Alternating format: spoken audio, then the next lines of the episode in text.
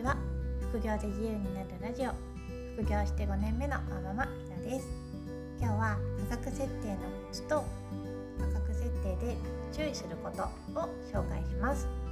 前回は価格設定の原則についてお話しているのでまだ聞いてない方はそちらから聞いてみてくださいね。中古本は原則として同じコンディションの最安値に合わせるんですけど価格設定のコツ3つも意識すると売れやすくなるよというのを紹介します。3つのコツは差別化ポイントを意識する。あえて高値で待つことも考える。波数効果を利用するの3つです。まず1つ目が差別化して利益を最大化しましょうということです。差別化できる要素があるんだったら最安値より高くても売れます。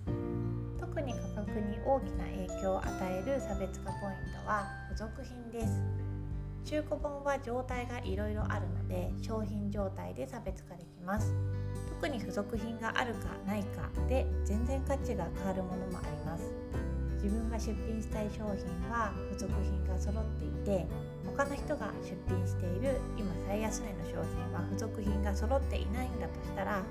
揃ってない出品の方は無視してもいいぐらいです。FBA を使えるかどうかや出品者のストアの評価でも差別化できます。付属品の有無よりは大きな影響はないんですけどやっぱり新規出品者よりは評価が溜まってる人の方が安心だし自己発送よりは FBA の方が安心という印象を与えることができます。結構コンディション説明文が適当な人もいるのでそういう時はその適当な出品よりはちょっと高くしたりもします。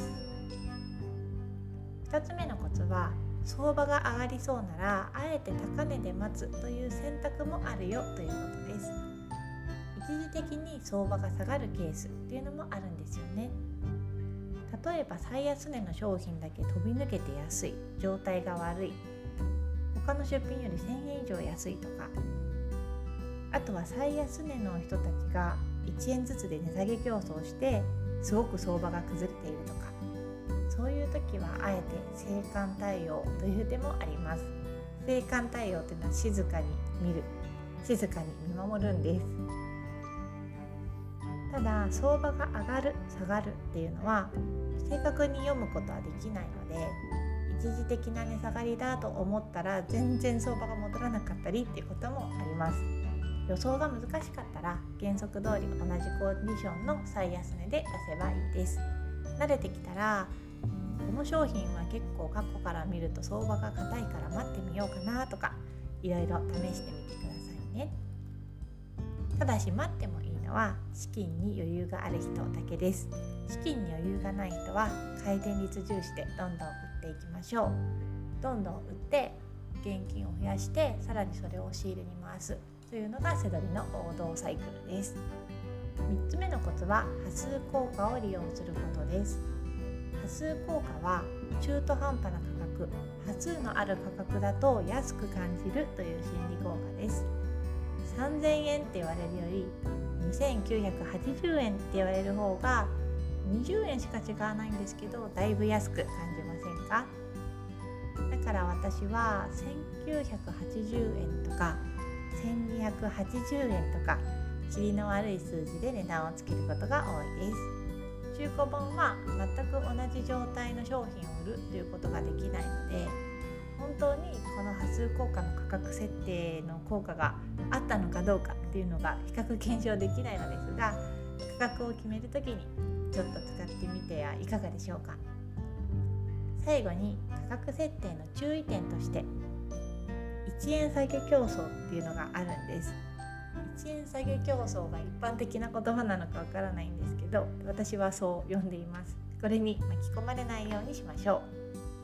う。1円下げ競争っていうのは例えば最安値に合わせて出品したら最安値で出品してた人が1円下げてきます。例えば1300円が最安値だったとして私も1300円で出品したとしたら先に出してた人やその後に出してくる人が1299円とかほんと1円じゃない時もあるんですけどちょっと下げて出してくることがあります。それに追従したとすると例えばじゃあ私も1299円にしようってすると今度は1298円に下げてくる。でもじゃあ私も1298円にしようってするとまた1297円にしてくるっていう風にエンドレスでこうどんどん下がっていきます。この1円下げるっていうのは価格改定ツールなどを使って自動的に下がるように設定してる人が多いです。だからこれに追従し続けちゃうと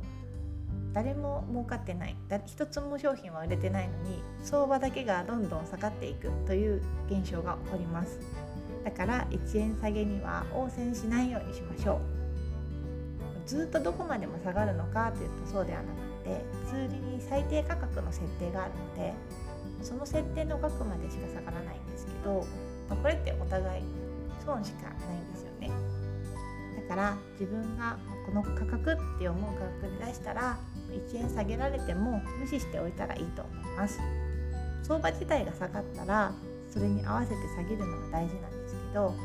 最安値にこだわるあまり最安値を取りたいからといって1円下げ競争にずっと応戦しちゃう。参加しちゃうとどんどん利益が減っていくので注意してください。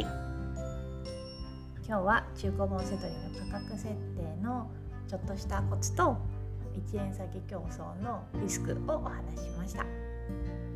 価格を決めるのって難しそうに思えるんですけどでも価格を決めるってなんかビジネスオーナーっぽくて個人事業主っぽくていいですよね。会社員や主婦ではあんまりできない経験なので楽しんでやっていきましょう。それでは次回の配信でまたお会いしましょう。ひろでした。さようなら。